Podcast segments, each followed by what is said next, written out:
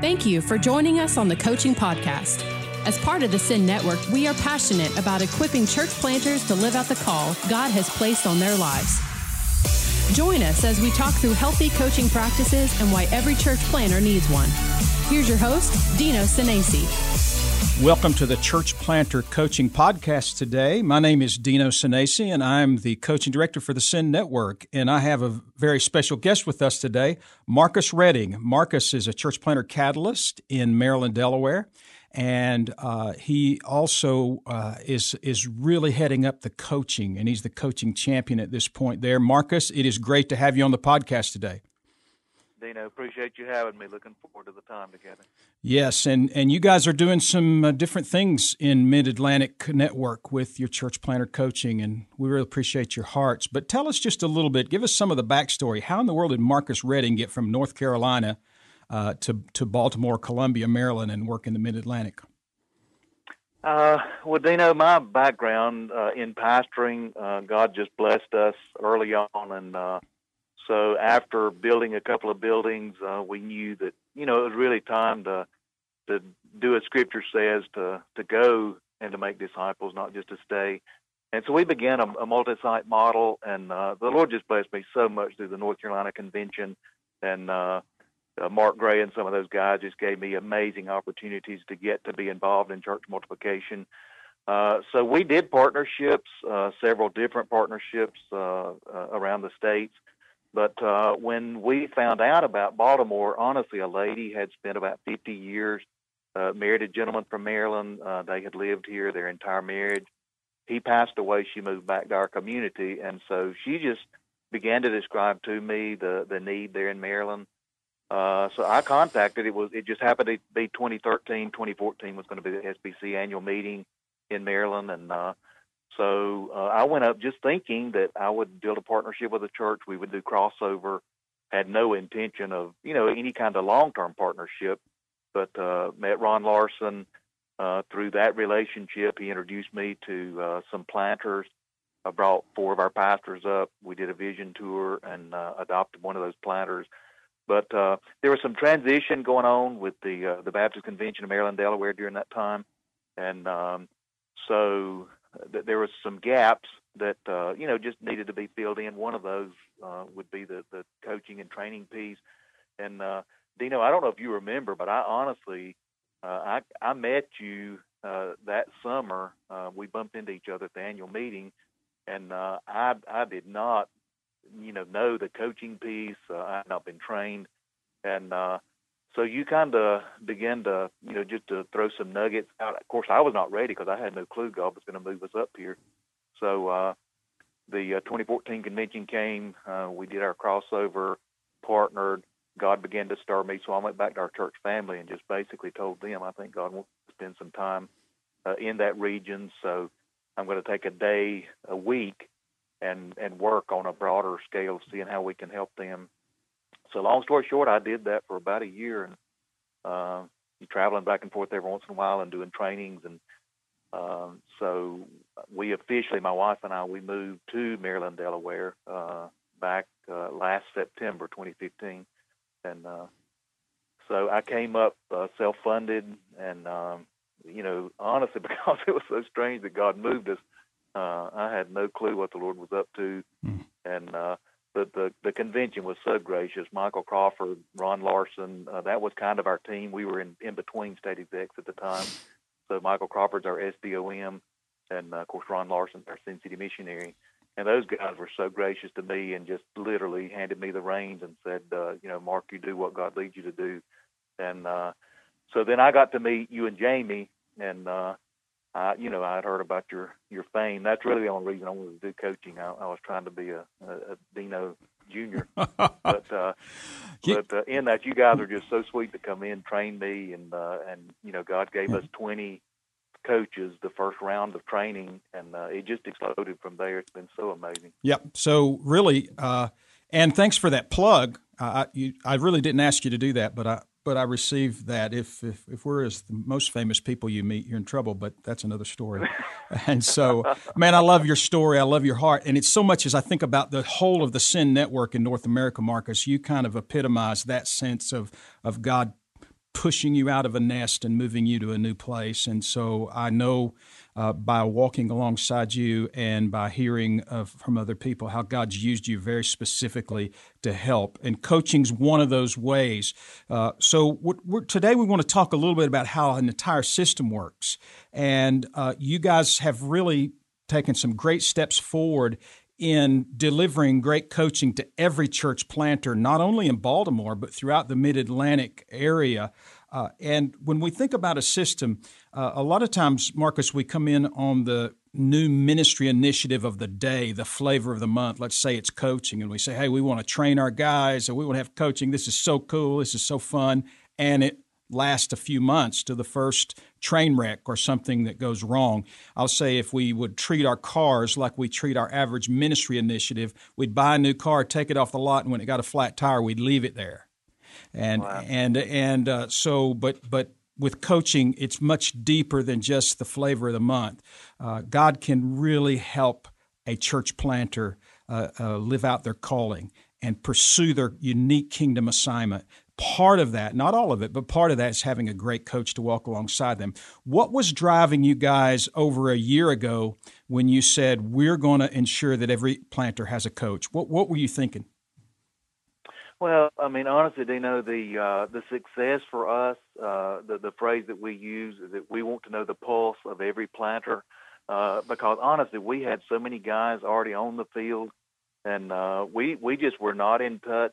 You know, we we tried to make ourselves available, but it was you know very quickly made known to me uh, when when I first moved up here and, and began to try to reach out that there was no way that we could really get the pulse of the planter without some help and even knowing how to do that. I mean, that, you know, what do you do? Do you go try to find a bunch of guys that have planted that are just not doing anything? you know, mm-hmm. so if it weren't for coaching, um, there's no way that we could have enabled that many people that quickly to begin to get into lives. So, you know, th- th- there you start getting those monthly reports back, uh, and not those statistical reports from the the planters, but you're really starting to get those reports back to to get a feel for you know how the the planters are doing. But it also gave us a pipeline for the planters to be able to reach back. The coach would help them, uh, you know, to, to to kind of think more outside of just uh, where they are, but you know what resources do they have available to them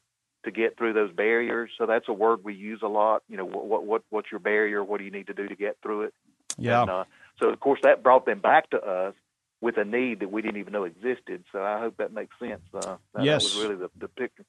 It really does. When you talk about the pulse of a planter, and, and we actually use those words some now because of uh, Mid Atlantic, Michael Crawford, and yourself, and we credit you sometimes, and sometimes we take credit ourselves because that's really brilliant. But uh, uh, what do you what do you really mean? What the pulse of the planter? Go, go one step deeper on that. Well, I, I think the most critical thing, and we honestly we did learn this from you. Uh, that's not the only thing, but one of the most important. Uh, you know, the the statement that you make that we coach the planter and not the plant. Mm-hmm. Uh, whether any of us will admit it or not, uh, you know, church planting oftentimes can be like some of these 12 week courses that we take and we finish the book, we close it and put it back on the shelf.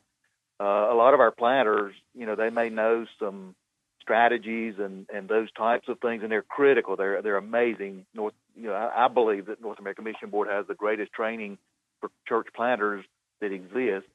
Uh, however, if if a if a gentleman in his personal spiritual walk, uh, his marriage, walk with his family, uh, you know, so when you're getting into the the actual personal life of the planter, um, you know that that's that's the beginning of that pulse. So, what is their genuine heartbeat? Is it in tune with the Lord, or there things going on in His life that you know are just huge distractions? So, when we're talking barriers, um, we're not just talking about number barriers that he's you know he's reached 25. How does he get to 50? We're, we're talking about barriers. Period. So, his personal life. I think the pulse. Uh, you know, it begins in, in his personal walk with Christ uh, but it goes through his family. Where is he uh, in in his in his need right now? So that, that's Excellent. what we look at with the pulse. Very good. And so we realize by working with church planters for a lot of years that it's not always the strategic barrier that's causing the problem or the next tactic they need to use to reach lost people or to create groups or to make disciples but it's the personal barriers that they have to work through as well. When you raise the, the plane and look at the spiritual warfare aspect of this, uh, I think Satan himself knows that to come against a church plant is to come against a church planter, not necessarily a church planting strategy. And so I appreciate you guys leading the way and realizing the significance of the pulse of the planter. I want to go through several questions pretty quickly and just to kind of get a picture of what's going on in Mid Atlantic. Tell me how does the Mid Atlantic coaching work? You assign a coach to a planter. What does that coach do after he's assigned? Okay, what we require of our coaches, what we've done this past year, and we plan to, to use that again this coming year, uh, we ask them to have uh, two meetings per month. The first meeting, uh, we like for it to actually be face to face. Now, when we first started, we were adamant that it had to be that. Uh, we backed off and we have some guys doing some amazing work, you know, through video, and I know you guys use that mostly. But uh, so they do an hour coaching session, and uh, and then we ask them to come back um, and divide the month up. Two weeks later, they come back and do a, you know, 15 to 30 minute, uh, just kind of a look in that, that they're checking in with the with the planter.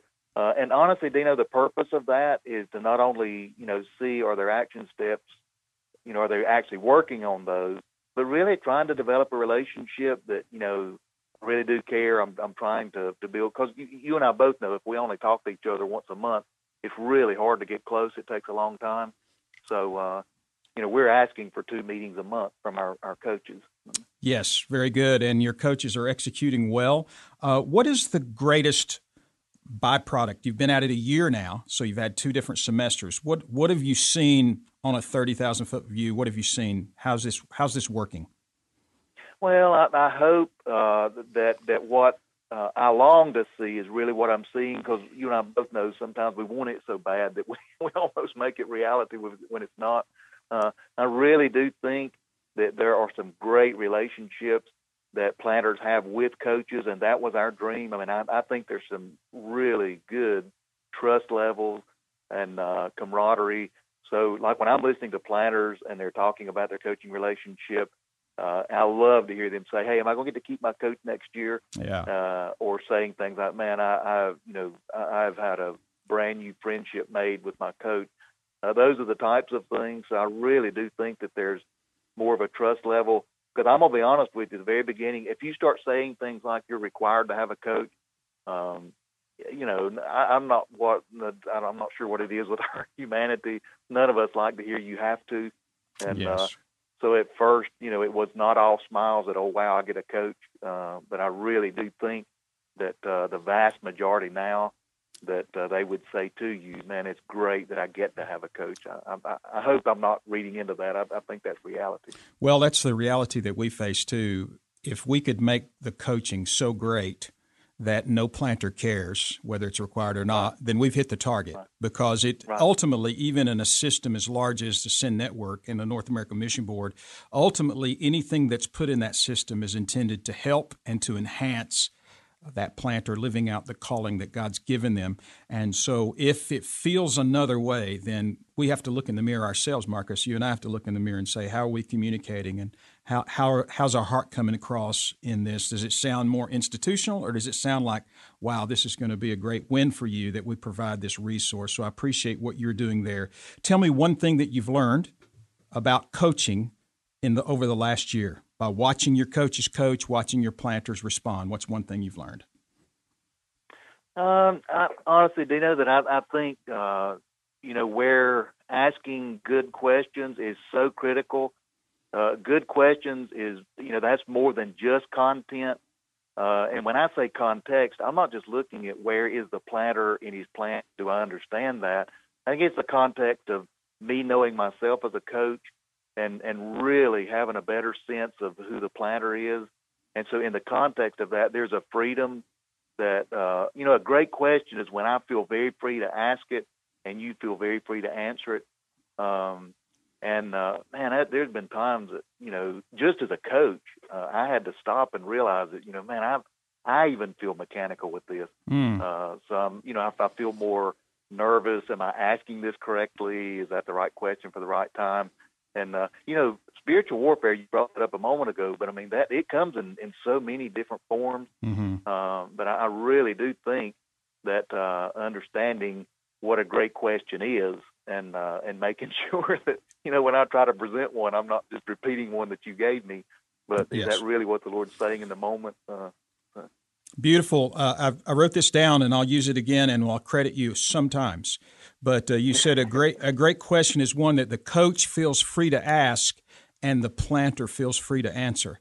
Uh, and so that really epitomizes the relational end of the coaching thing. It's not mechanical; it's heart to heart.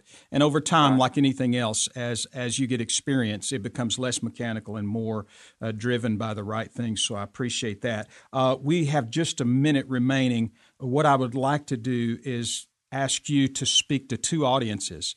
Uh, and some of this is uh, the same same people, but say in a sentence to a church planter why he needs a coach? Yeah, I, I mean, I would just say to all of all of the planners out there that uh, you need a coach because you need consistency in someone uh, who can speak into your life and to whom you can speak uh, in freedom, understanding that you know they're they're your sounding board and they care about you and they're there to to help support you uh, you, you need somebody on a consistent basis, and a coach is that person for you, in my opinion. Excellent. Now, we have coaches out there that are listening, and maybe it'll be more coaches than, than planters. Uh, what could you say to encourage them to keep on and, and make sure that they realize that their labor is not in vain as they coach planters? Right. I, I would just say that honestly, do not be embarrassed that uh, you know a coach is going to feel inadequate and that's a great thing. That should drive us to be better coaches. Don't let that be a discouraging thing. Uh, so be honest and open about what you don't know or what you don't feel like you're good at. Uh, if if your area, your region, if they're doing reviews with you the way they should, be totally honest. And uh, you know, let's all help each other. We're going to be better together. And uh, you know, you guys are sending some great stuff from your office, but uh, we're not really going to receive that unless we we realize that growing is an exciting thing. It should not be an embarrassing or a discouraging thing. So I would just say, you know, not just hang in there and uh, become a better coach this year than you were last year. Excellent. Great words. And that reminds me, as we wrap up, in the show notes today, you'll get a link to a coaching packet. And in this packet, it's 20 pages and it has 16 guides to 16 coaching conversations. That's about a year's worth based on how we count them. But uh, this will give you some ideas too. It, you don't have to follow it exactly, but it'll give you some ideas what a covenant looks like, some tips for your coaching to go well, uh, how to evaluate your coaching, uh, Marcus, at the end of every conversation, and then how, as a coach, to create a development plan so that you can spend a year, as Marcus uh, challenged you, spend a year saying, here's three things I want to get better at as coaching. So, uh, we're wrapping up. Hey, hope you got something out of this, Marcus. I really appreciate your heart, and I really appreciate the fruit uh, that I see in in the Mid Atlantic because of your leadership and the leadership of many other coaches and leaders in that area. So God bless you, and until the next time, keep coaching. You have been listening to the Coaching Podcast, a resource of the North American Mission Board. Are you a church planner in need of a coach? Visit namb.net slash coaching to learn more.